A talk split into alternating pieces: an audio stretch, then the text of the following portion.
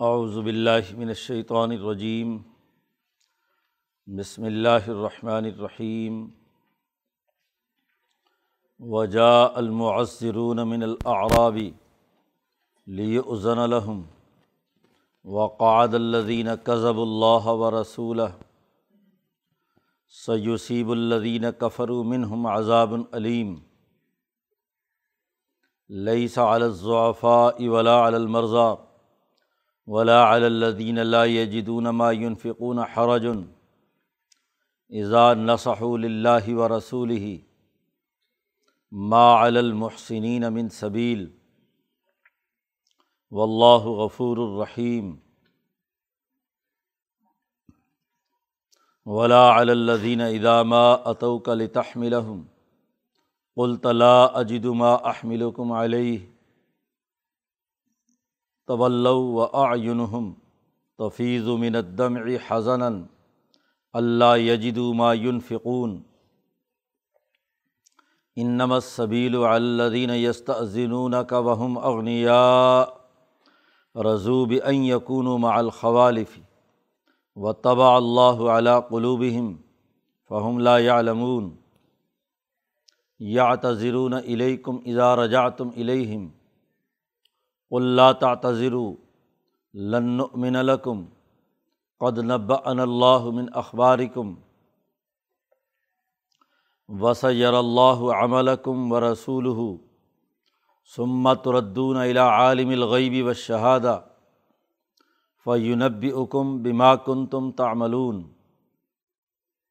سیحلفون باللہ لکم اذن قلب تم الہم لتعرضوا عنہم فعارض عنہم انہم رجسم و مواہم جہنم جزا ام بما کانو یکسبون یحلفون لکم لترضوا عنہم فعن ترض عنہم فعن اللہ لا یرضا عن القوم الفاسقین العراب اشد کفرم و نفاقم و اجدر اللہ عالم حدود ما انضل اللہ ما انضل اللہ علیہ رسول و اللہ علیم الحکیم ومن العراب میت تخذ ما ينفق مغرم و یتربص بکم الدوائر علیہم دائرۃ السوء و اللہ سمیع علیم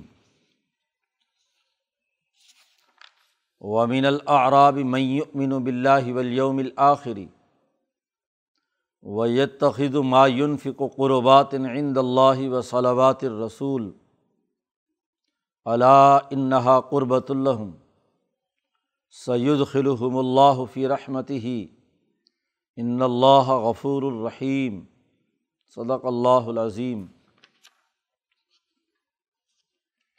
صورت توبہ کا یہ رقوع ہے پیچھے بات چیت چل رہی تھی منافقین کے حوالے سے۔ غزوہ تبوک پر قرآن حکیم نے تقریباً پونا پارا اس حوالے سے نازل کیا ہے اور اس میں منافقین کا نفاق کھل کر سامنے آیا ہے۔ اس سے متعلق بنیادی امور بیان کیے جا رہے ہیں۔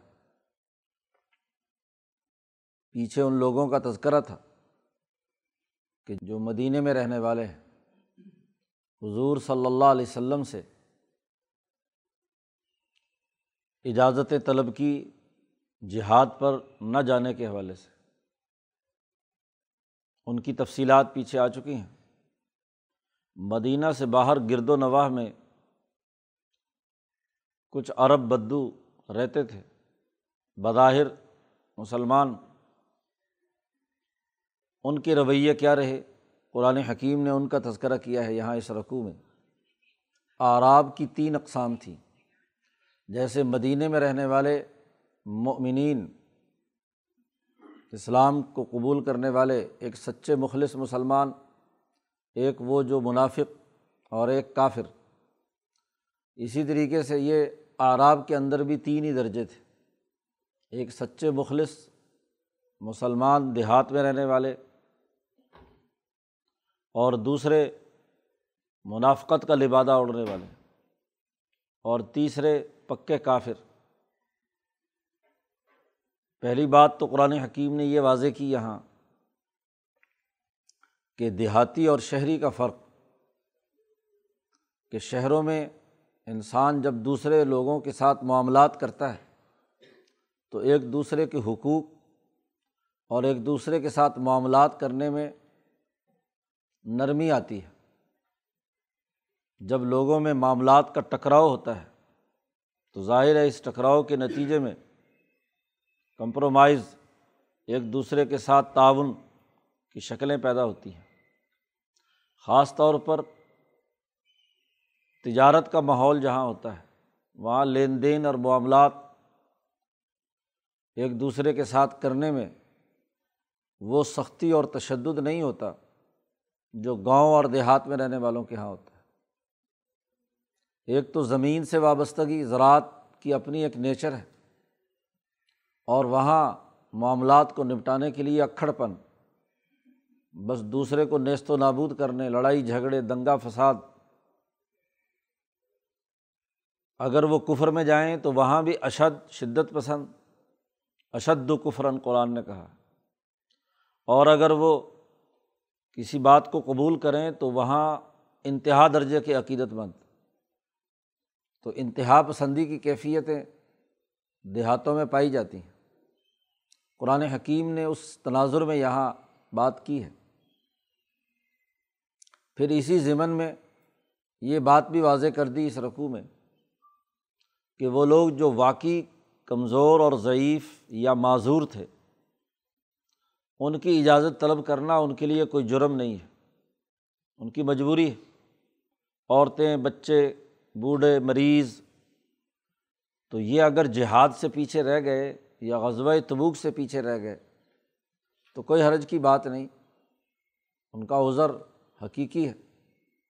یا اسی طریقے سے کچھ وہ لوگ تھے جو سچے مخلص مسلمان تھے، لیکن ان کے پاس وسائل نہیں تھے۔ کہ وہ سواری کا بندوبست کرتے اور سواری اور سامان کے بغیر جہاد میں جایا نہیں جا سکتا تھا۔ خاص طور پر اتنا لمبا سفر غزوہ تبوک کا۔ تو وہ حضور صلی اللہ علیہ وسلم کے پاس آئے کہ جان تو ہماری پیش ہے۔ ہم لڑنے کے لیے، جہاد کے لیے تیار ہیں۔ ہمیں اگر آپ سواری کہیں سے عنایت فرما دیں تو ہم چلتے ہیں، سامان وغیرہ وہ ہمارے پاس نہیں ہے۔ نبی اکرم صلی اللہ علیہ وسلم کے پاس جتنی سواریاں تھیں وہ تقسیم ہو چکی تھیں۔ تو آپ صلی اللہ علیہ وسلم نے فرمایا کہ بھی میرے پاس تو اس وقت کوئی بندوبست نہیں ہے۔ جتنے وسائل ہوئے تھے اور جتنی سواریاں تھیں ان پر افراد متعین کیے جا چکے ہیں۔ تو وہ رونے لگے کہ کاش کہ ہمارے پاس مال ہوتا تو ہم بھی اس جہاد میں شریک ہوتے۔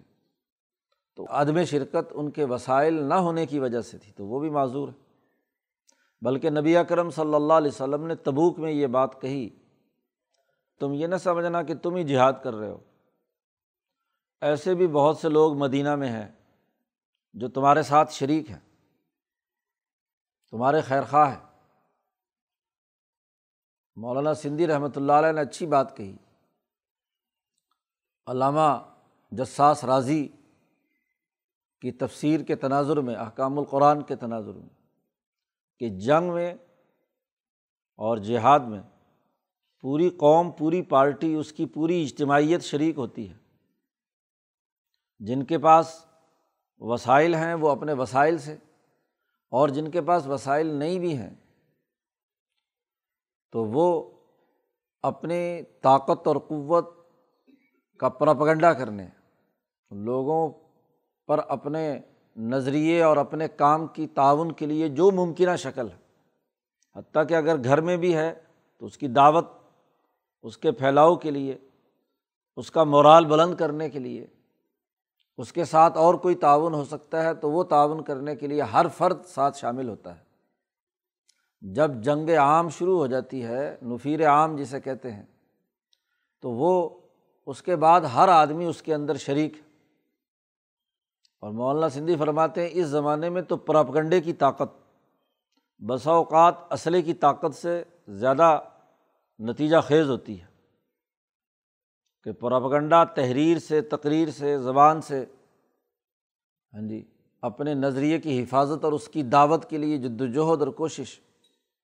تو گو ان کے پاس وسائل نہیں تھے کہ وہ جہاد میں شریک ہوتے، لیکن مدینہ میں انہوں نے منافقین کا ناطقہ بند کیے رکھا۔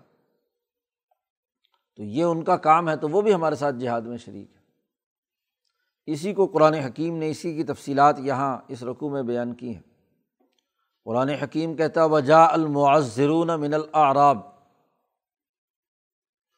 یہ گنوار اور دیہاتی لوگ عذر کرنے کے لیے آپ کے پاس آئے ہیں، بہانے کر رہے ہیں۔ حضرت شیخ الہند نے یہاں معذور لوگوں کا جو تذکرہ آ رہا ہے معذرون کا۔ ایک تو معذرون وہ تھے جو واقعی عذر والے تھے، اور ایک وہ معذور ہیں جنہوں نے بہانے کیے ہیں یعنی عذر حقیقت میں نہیں ہے، نفاق کے ساتھ۔ تو دیہاتیوں میں سے جو منافق ہیں، پہلے پورا آدھا پارا جو شہریوں میں سے منافق ہیں، ان کا تذکرہ ہے۔ شہریوں کی منافقت کا مرض مال ہونا ہے۔ پیچھے کہا تھا استا ازانہ کا الطولی منہم، ان میں سے جو مالدار ہیں وہ آپ سے اجازت مانگتے ہیں، جو کاروبار بچانا چاہتے ہیں، جو تجارتی اور زرعی مفادات کے ساتھ وابستہ ہے کھجوروں کے باغات تیار تھے، انہیں کٹوانا ہے اور اس کے لیے کام کاج کرنا ہے۔ تو جو شہری لوگوں کی منافقت تھی، اس پر تو پورا پیچھے ڈیڑھ پاؤ کے قریب آدھا پارا قرآن حکیم نے کے اطراف میں رہنے والے جو دیہاتی لوگ ہیں، ان کا تذکرہ یہاں سے۔ تو شیخ الہند رحمۃ اللہ علیہ نے جو یہاں ترجمہ کیا ہے، اس کے مطابق یہ منافق معذور ہے دیہاتیوں میں سے۔ معذرون من العراب آئے ہیں بہانہ کرنے کے لیے یہ گنوار لوگ، تاکہ ان کو اجازت مل جائے۔ لیے عزن الحم اور یہ بیٹھے رہیں ان لوگوں کے ساتھ جو اللہ اور اس کے رسول کے منکر جٹلانے والے ہیں۔ جو اللہ اور اس کے رسول سے جھوٹ بول کر اجازتیں مانگتے رہے ہیں، تو ان کے ساتھ بیٹھے رہنا چاہتے ہیں۔ یاد رکھیے سیوسیب الدین کفر و منہم عذاب العلیم قریب ان کافروں کو بڑا دردناک عذاب پہنچے گا۔ باقی رہی یہ بات شہری ہوں یا دیہاتی، اگر ان میں کمزور یا مریض ہیں تو ان پر کوئی حرج نہیں ہے۔ لئی سا الضعفا ولا المرضہ ضعیف اور کمزوروں، مریضوں اور ان لوگوں پر کہ جو جہاد پر جانے کا خرچہ پانی نہیں رکھتے۔ لا یا جدون مایون ان پر کوئی حرج نہیں ہے۔ لیکن ایک شرط ہے کہ ایزا نسح اللہ و رسول ہی جب وہ اللہ اور اس کے رسول کے خیر خواہ ہوں۔ یعنی جو جماعتی ڈسپلن، نظریہ، جہاد کے جو مقاصد و اہداف پیچھے متعین کیے گئے تھے لیو ذرا الدین کلی ہی کہ اس دین کو تمام ادیان پر غالب کرنا ہے، تو غلبہ دین کے نظریے کے ساتھ سچی وابستگی اور اس کے فروغ اور پھیلاؤ کے لیے یہ مخلص ہوں تو پیچھے رہنا ایسے معذورین کے لیے جن کے پاس مال نہیں ہے، کمزور ہیں، مریض ہیں، اس میں کوئی حرج کی بات نہیں۔ ایسے لوگ حقیقت میں محسن ہیں، سچے لوگ ہیں۔ تو ما المحسنین امن صبیل جو واقعی محسن ہیں ڈسپلن کی پاسداری کرنے والے ہیں، نیک ہیں، ان پر کوئی الزام نہیں ہے۔ و اللہ غفور الرحیم، اور اللہ تعالیٰ معاف کرنے والا ہے، رحم کرنے والا ہے۔ ایسے ہی ان لوگوں پر بھی کوئی حرج نہیں ہے۔ ولا الدین ان لوگوں پر بھی کوئی حرج نہیں ہے۔ کہ جب وہ آپ کے پاس آئے تاکہ آپ ان کو کوئی سواری فراہم کریں لتا ہم تو کلتا اے محمد صلی اللہ علیہ وسلم، آپ نے ان سے کہہ دیا کہ لا اجد ما احملکم علیہ، میرے پاس ایسی کوئی سواری نہیں ہے کہ جس پر میں تمہیں سوار کرا سکوں۔ جتنی سواریاں تھیں وہ تقسیم ہو گئی۔ اس واقعے کو قرآن حکیم نے خاص طور پر محفوظ کیا۔ کہ ایک طرف تو منافقین کا یہ معاملہ ہے اور دوسری طرف ایسے سچے مخلص ہیں کہ جب وہ آپ سے سواری لینے کے لیے آئے تو آپ نے یہ جملہ کہا، لا اجد ما احمل علیہ تو یہ لوگ طول واپس لوٹے اس حال میں آپ کی مجلس سے کہ ان کی آنکھوں سے غم کی وجہ سے آنسو جاری ہیں۔ و آنحم تفیظ و مندم حسن ان کی آنکھوں سے آنسو بہہ رہے ہیں، بڑے غمگین ہیں۔ اور غم ہے اس بات پر، اپنے دل میں وہ کہہ رہے ہیں کہ اللہ یجد ما فکون کہ ان کے پاس ایسا مال نہیں ہے کہ وہ خرچ کر کے سواری خرید لیں اور چلے جائیں۔ تو اپنی غربت اور اپنے پاس مال نہ ہونے پر غمگین ہے کہ ہم تو جہاد کے لیے جان پیش کرنے آئے تھے۔ لیکن سواریاں نہیں، نہ حضور کے پاس ہے، نہ ہمارے پاس اتنے وسائل ہیں کہ ہم خرید سکیں۔ ان پر کوئی الزام نہیں ہے۔ ایسے لوگ تو سچے مخلص۔ انمس سبیلو الزام ان پر ہے۔ گرفت میں وہ آئیں گے کہ اللہ دینہ یستا زنون کا بہم اغنیا۔ وہ لوگ جو آپ سے اجازت مانگتے ہیں اور مالدار ہیں۔ وسائل بھی ہیں، پیسے بھی ہیں، دولت بھی ہے۔ خاص طور پر یہ منافقین مدینہ جن کو ریاستی تحفظ کی وجہ سے بہت سا مال و دولت مل چکا تھا، جس کا پیچھے قرآن نے دو تین جگہ تذکرہ کیا کہ آپ ان کے مال و دولت پر تعجب نہ کریں۔ لاتعجب کا اموال ہوں اولاد ہوں یہ تو دنیا کی زندگی کا سامان ہے بس۔ اب ایک طرف وہ منافق لوگ ہیں کہ جن کے پاس مال خوب ہے۔ لیکن سفر پہ جانا نہیں چاہتے، بہانے کر کے اجازتیں مانگتے ہیں۔ اور ایک طرف وہ غریب اور کمزور لوگ ہیں کہ جو جانا چاہتے ہیں لیکن مال نہیں ہے، سواری نہیں ہے۔ دونوں کا قرآن نے تذکرہ کر کے کہا، تو الزام یا گرفت میں وہ لوگ آئیں گے جو مالدار ہونے کے باوجود اللہ کے راستے میں نہیں نکلتے۔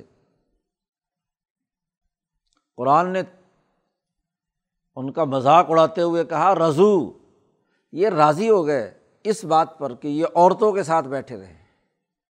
عرب معاشرے میں عورتوں کے ساتھ مردوں کا بیٹھا رہنا بہت بڑا جرم سمجھا جاتا تھا۔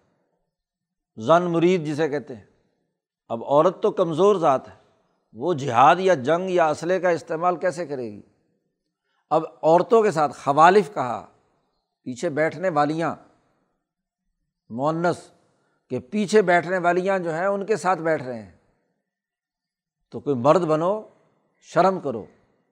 عورتوں کے پیچھے لگنا یا ان کی صحبت میں رہنا مرد کی مردانگی کو تباہ و برباد کر دیتا ہے۔ یہ عورت ہی انسان کے لیے ہاں جی کمزوری کی علامت بن کر مرد کو بھی کمزور بنا دیتی ہے۔ اب اس کی تو جسمانی ساخت ایسی ہے کہ اس کو لڑائی بھڑائی کے ان کاموں سے اس کا کوئی تعلق نہیں۔ لیکن وہ مرد کو بھی کمزور اور بزدل بنا دے، اس کے بھی کام کاج کے راستے میں رکاوٹیں کھڑی کرے، اس کے پاؤں بھی باندھ دے، تو اس سے بڑی خرابی کی بات کیا ہے؟ رضو، یہ اس بات پر خوش ہو رہے ہیں کہ وہ عورتوں کے ساتھ بیٹھے ہیں۔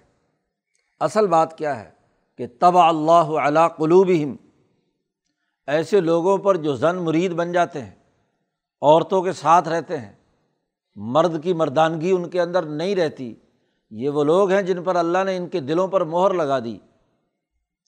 فہم لا یا علمون وہ علم سے محروم ہو جاتے ہیں۔ فہم یا علمون وہ علم نہیں رکھتے، جانتے نہیں ہیں۔ جب دلوں پر مہر لگ جائے، آدمی مسلسل کسی کی صحبت میں رہے، تو اس کے اثرات آتے ہیں۔ بہادروں اور دلیروں کی صحبت میں رہے، تو بہادری کا علم ہوتا ہے۔ جی کمزوروں کے ساتھ رہے تو ویسا اسی لیے صوفیہ کرام نے بغیر ڈاڑی کے نوجوان بچوں، لڑکے ہی کیوں نہ ہوں، اور عورتوں کی صحبت سے منع کیا ہے کہ ان کی صحبت اثر ڈالتی ہے۔ ان کی ہر بات مان لینا، ان کی اتباع کرنا، ان کے پیچھے چلنا۔ تو آدمی میں بھی وہی اثرات پیدا ہو جاتے ہیں۔ چار دن کوئی آدمی خسروں میں رہ جائے تو خسروں کی طرح کی حرکتیں کرنا شروع کر دیتا ہے۔ تو مرد کا کام تو اپنی مردانگی پر قائم رہنا ہے۔ یہ کیسے مرد ہیں؟ کہ مالدار ہونے کے باوجود اور مالداری انسان کے اندر سستی پیدا کرتی ہے۔ وہ عورتوں کا رسیہ بن جاتا ہے، ان کے تابے بن جاتا ہے، خواہشات کا اسیر بن جاتا ہے۔ تو قرآن حکیم نے تجزیہ کرتے ہوئے کہا کہ مسلسل بد آمالی اور مسلسل ان عورتوں کی صحبت اور پیچھے رہنے والوں کی صحبت کے نتیجے میں اللہ نے مور لگا دی۔ بدر سے لے کر اب تک یہی کام کرتے تو چلے آ رہے ہیں۔ غزبۂ بدر میں شریک نہیں ہوئے عہد میں ان منافقین نے عین موقع پر ایک ہزار کا لشکر تھا مسلمانوں کا، اس میں سے تین سو منافق نکل کر عہد سے واپس آ گئے۔ اور کہا کہ جی ہمارے گھر میں ہماری عورتوں کی حفاظت کرنے والا کوئی نہیں، اس لیے ہمیں واپس جانا ہے۔ غزبۂ خندق میں بھی یہ کہا کہ انا بیوتنا عورا ہمارے گھر خالی ہیں، کوئی تحفظ کرنے والا نہیں، اس لیے گھر والوں کے تحفظ کے لیے گھر میں بیٹھنا ضروری ہے۔ تو یہ منافقت کا معاملہ شروع سے چلا آ رہا ہے اور ان مسلسل اعمال کے نتیجے میں مہر لگا دی ان کے اوپر اللہ نے۔ قرآن حکیم میں اللہ نے نبی اکرم صلی اللہ علیہ وسلم کو تبوک میں ہی یہ بات بتلا دی تھی۔ یہ وہی کے ذریعے سے۔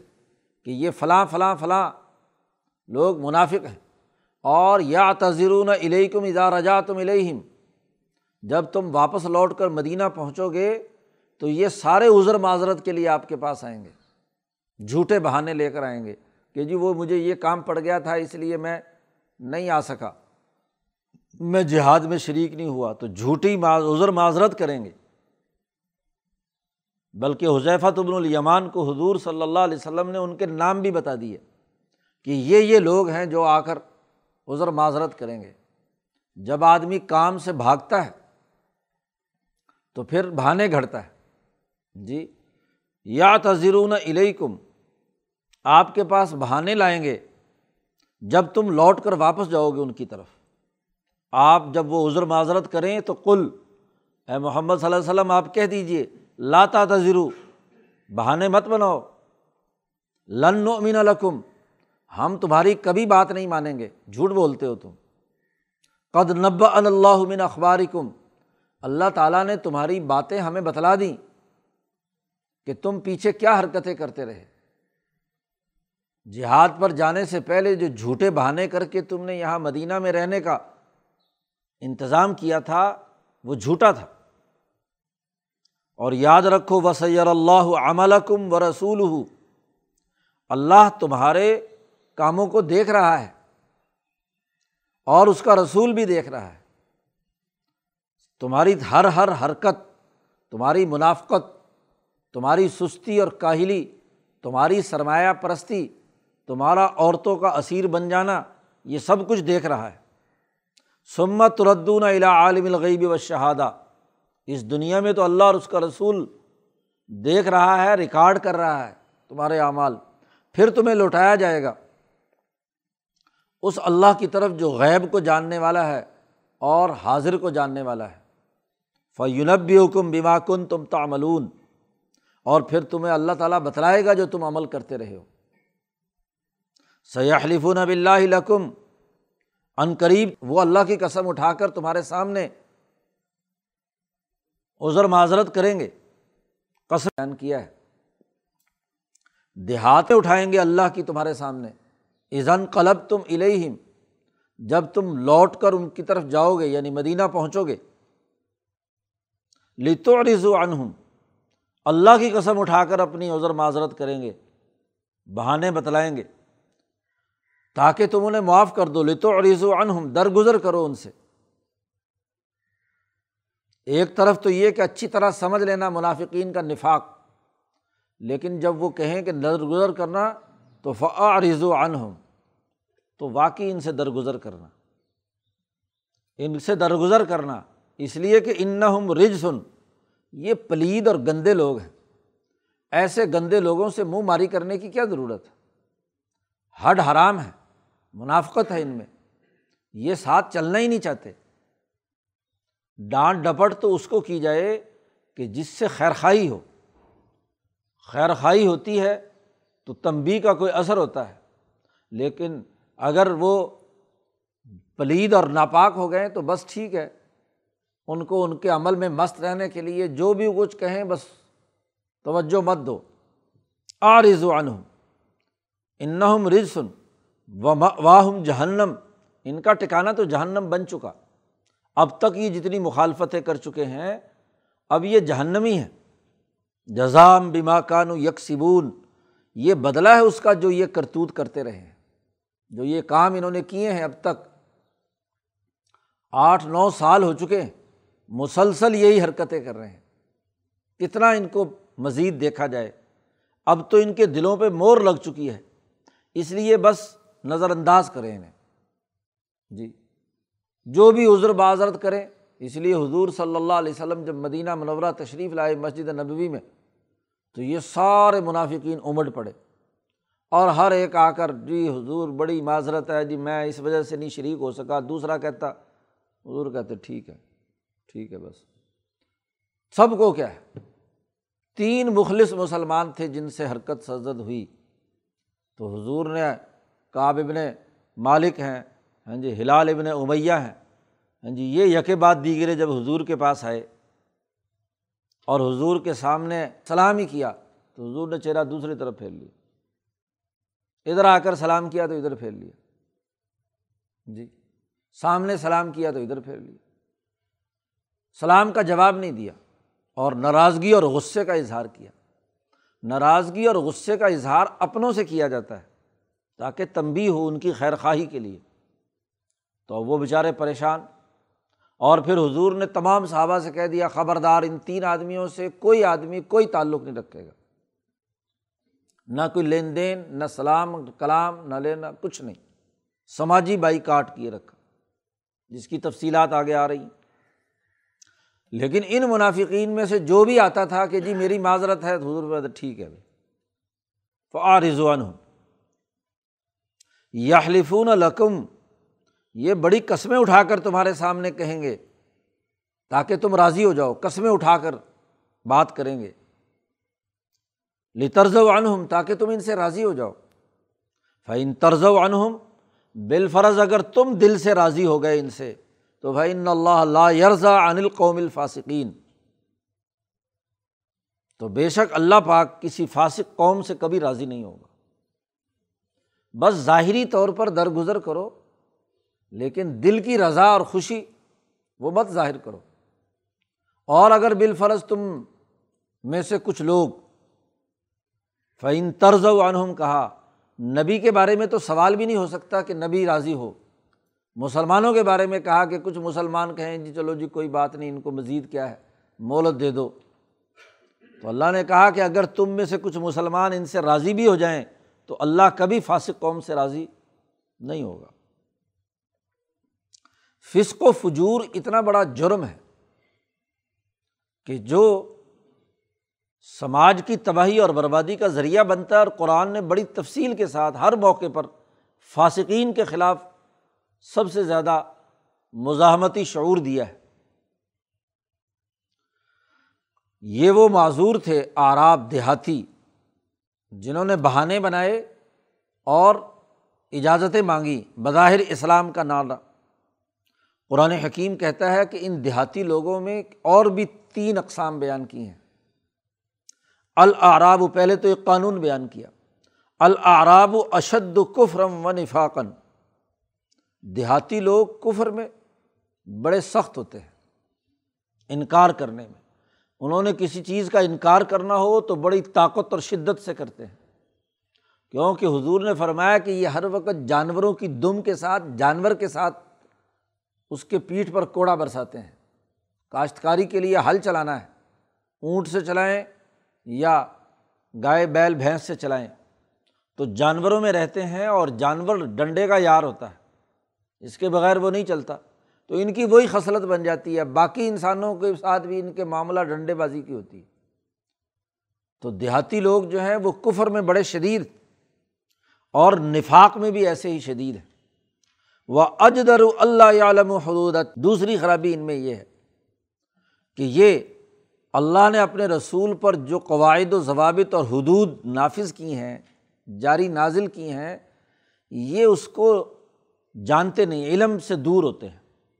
اجدر اللہ عالم یہ اس لائق ہیں کہ یہ نہ جانیں، علم نہ رکھیں، کیونکہ دماغ موٹا ہوتا ہے، جانوروں کے ساتھ جانور بن کر کام کرتے ہیں۔ تو جو علمی باریکیاں، علم و حکمت، شعور، شہری ریاست کی جو ذمہ داریاں، فوجی ڈسپلن سے متعلق جو امور ہیں، ان باریکیوں کا انہیں علم نہیں ہوتا۔ اللہ عالم حدود ما انضل اللہ علیہ رسول ہی کہ رویے کیسے ظاہر کرنے ہیں، رسول کے سامنے بات چیت کیسے کرنی ہے، گفتگو کے آداب نہیں آتے، علم نہیں رکھتے۔ و اللہ علیم الحکیم اور اللہ تعالیٰ اچھی طرح جاننے والا ہے اور حکمت والا ہے۔ زراعت بھی ایک اہم ترین شعبہ ہے۔ اب اس کے لیے بھی جانوروں کے ذریعے سے کاشتکاری کرنی ہے۔ لیکن ان رویوں کی سختی جو ان کے اندر پیدا ہو گئی ہے، وہ وہاں کے ماحول کا اثر ہے۔ تو اس کے نتیجے میں یہ شدت پسند ہوتے ہیں اور علم سے عام طور پر دور ہوتے ہیں۔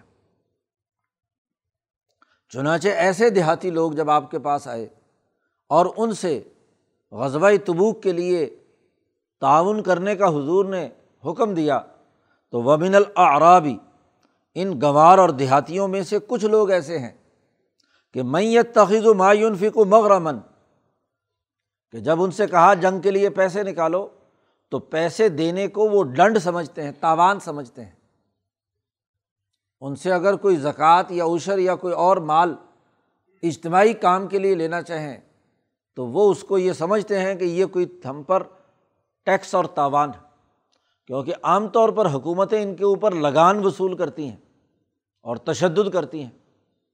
تو اس تشدد کے تناظر میں وہ اس زکوٰۃ و خیرات یا اس جہاد کے لیے مال دینے کو بھی اسی ڈنڈ میں شمار کرتے ہیں کہ یہ بھی کوئی لگان کی اور ظلم کی کوئی شکل ہے۔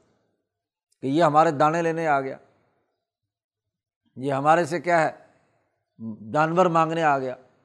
تو پرانے زمانے میں طاقتور لوگ جو حرکتیں کرتے تھے کہ غریب کاشتکار کا جانور کھول لیا، اس کا گھوڑا اڑا لیا، اس کا اونٹ اڑا لیا، تو وہ بیچارے مجبور ہو کر کے ڈنڈ ہے، چلو جی ڈنڈ بھر رہے ہیں، یہاں اس زمین میں بیٹھے ہوئے۔ تو ان کے رویے یہ بن چکے ہیں۔ یہ اب جو اللہ اور اس کے رسول کے لیے جو مال خرچ ہو رہا ہے، اس کو بھی وہ جاگیردار اور سرمایہ دار کی لوٹ مار سمجھتے ہیں۔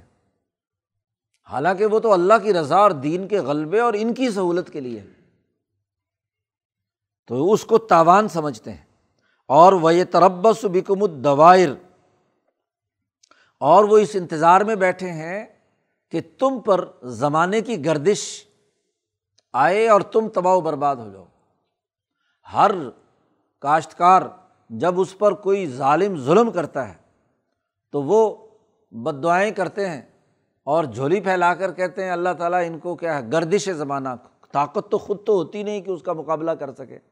وہ سوائے اس انتظار میں بیٹھنے کے کہ یہ چودھری مرے تو ہماری جان چھوٹے۔ چاہے باپ اس کا سمجھائے کہ یہ چودھری مرے گا تو اس کا بیٹا ایک اور چودھری آ جائے گا۔ ہمارا نمبر تو لگنے والا نہیں ہے۔ تو یہ دوائر زمانے کی گردش کے انتظار میں ہے اور گویا کہ نبی اکرم صلی اللہ علیہ وسلم اور ان کی جماعت کو بھی ایسا سمجھتے ہیں کہ یہ بھی تاوان مانگنے والے ہیں۔ کبھی غزبۂ خدق کے لیے، کبھی غزبۂ احزاب کے لیے، کبھی فتح مکہ کے لیے۔ تو وہ انتظار میں ہے کہ یہ کیا ہے؟ زمانے کی گردش آئے اور یہ ہم سے یہ مانگنا بند کریں اور ختم ہو جائیں۔ اللہ پاک نے کہا کہ نہیں، علیہم دائرت السو ایسے دیہاتی منافقوں اور کافروں پر تو خود برا دائرہ، برا زمانہ ان کے اوپر گردش کر رہا ہے۔ اب تو دین نے غالب ہو کر رہنا ہے۔ اور جو دین کے اس غلبے کے لیے مالی یا جسمانی تعاون نہیں کرے گا، وہ اس برے دائرے کے اندر سرکل میں ضرور پھنسے گا۔ علیہم دائرت السو بری گردش تو ان پر آنے والی ہے۔ و اللہ سمیع علیم۔ اللہ تعالیٰ ان کی باتوں کو خوب سنتا اور جانتا ہے۔ ایک تو یہ منافقین ہے جو دیہاتی، ان کی سختی بیان کی، اور دوسرے دیہاتیوں میں سے ایسے مخلص بھی ہوتے ہیں۔ وامین العرابی گنواروں اور دیہاتیوں میں سے ایسے لوگ بھی ہیں کہ میں یؤمن بلّہ جو صدق دل سے اللہ پر ایمان لائے، آخرت کے دن پر ایمان لائے، اور وہ یتخذ و معیون قرباتن جس کو اللہ کے راستے میں خرچ کرتے ہیں، اس کو اللہ کی قربت کا ذریعہ سمجھتے ہیں۔ کہ دین کے غلبے کے لیے ہم نے یہ مال دیا ہے۔ اس کو تاوان اور ڈنڈ یا مغرم نہیں سمجھتے۔ اس کو کیا ہے؟ اللہ کی قربت کا ذریعہ بنتے ہیں۔ اور رسول کی دعا لینا چاہتے ہیں، صلوات الرسول۔ جب بھی اجتماعیت کے لیے یہ فنڈ دیتے ہیں، دین کے غلبے کے لیے، تو ایک تو اللہ کی رضا حاصل ہوتی ہے اور دوسرا نبی کی دعا ان کو حاصل ہوتی ہے۔ کیونکہ جب بھی اجتماعیت کے لیے مال آتا ہے، تو رسول اور رسول کے نائبین ان کے لیے دعا کرتے ہیں۔ آگے قرآن حکیم نے کہا، بلکہ نبی کو حکم دیا کہ جب بھی کوئی آدمی تمہیں صدقہ، خیرات یا اجتماعیت کے لیے پیسے دے، تو صلی علیہم، تو ان کے لیے دعا کرو۔ دعا کرنا فریضہ ہے۔ جب بھی کسی اجتماعیت کے لیے کوئی کام، مال فنڈ ونڈ اکٹھا کیا جائے، ہر دینے والے کے لیے۔ تو رسول اللہ کی دعائیں ملتی ہیں اور اللہ کی قربت حاصل ہوتی ہے جب وہ اخلاص کے ساتھ مال خرچ کرتے ہیں۔ اللہ واقعتاً خبردار ان نہا قربۃ الحم یہ مال جو اللہ کے راستے اور دین کے غلبے کے لیے یہ خرچ کر رہے ہیں، یہ ان کے حق میں واقعی اللہ کے قریب کرنے کا ذریعہ ہے۔ تو ایسے مخلص دیہاتی بھی ہیں۔ جیسے مدینہ کے شہریوں میں بہت سے صحابہ مخلص ہیں۔ اور کچھ کیا ہے؟ منافق ہیں اور کچھ کافر ہیں۔ ایسے ہی دیہاتیوں کی بھی یہ تقسیم ہے کہ کفر و نفاق کے اندر بڑے سخت سرے سے انکار کرنے والے دیہاتی۔ دوسری قسم وہ منافق ہیں، مال وصول کیا جائے تو اسے ڈنڈ سمجھتے ہیں۔ یہ منافق دیہاتی ہو گئے۔ اور تیسرے وہ جو مخلص مسلمان ہیں۔ دیہاتی ہیں، مسلمان ہیں۔ اللہ کے راستے میں مال خرچ کرنے کو قرب سمجھتے ہیں اور رسول اللہ کی دعا لینا چاہتے ہیں۔ تو اللہ پاک فرماتے ہیں کہ سید خلوحم اللہ فی رحمت ہی عن قریب اللہ تعالیٰ ان کو اپنی رحمت میں داخل کرے گا۔ ان اللہ غفور الرحیم، بے شک اللہ تعالیٰ معاف کرنے والا ہے، رحم کرنے والا ہے۔ تو اس رقوع میں گنوار اور دیہاتی لوگوں کے رویے بیان کیے ہیں، بالخصوص غزوہ تبوک کے موقع پر۔ اور اس تناظر میں بتلایا ہے کہ جو مالدار ہیں، چاہے دیہاتی ہوں یا شہری، ان کی سرمایہ پرستی انہیں روک رہی ہے دین کے غلبے کے راستے سے۔ اور جنہوں نے مال خرچ کیا ہے، ان کے لیے انعامات اور رحمتیں ہیں اللہ کی۔ اللہ پاک قرآن حکیم کو سمجھنے اور اس پر عمل کرنے کی توفیق عطا فرمائے۔ اللہ۔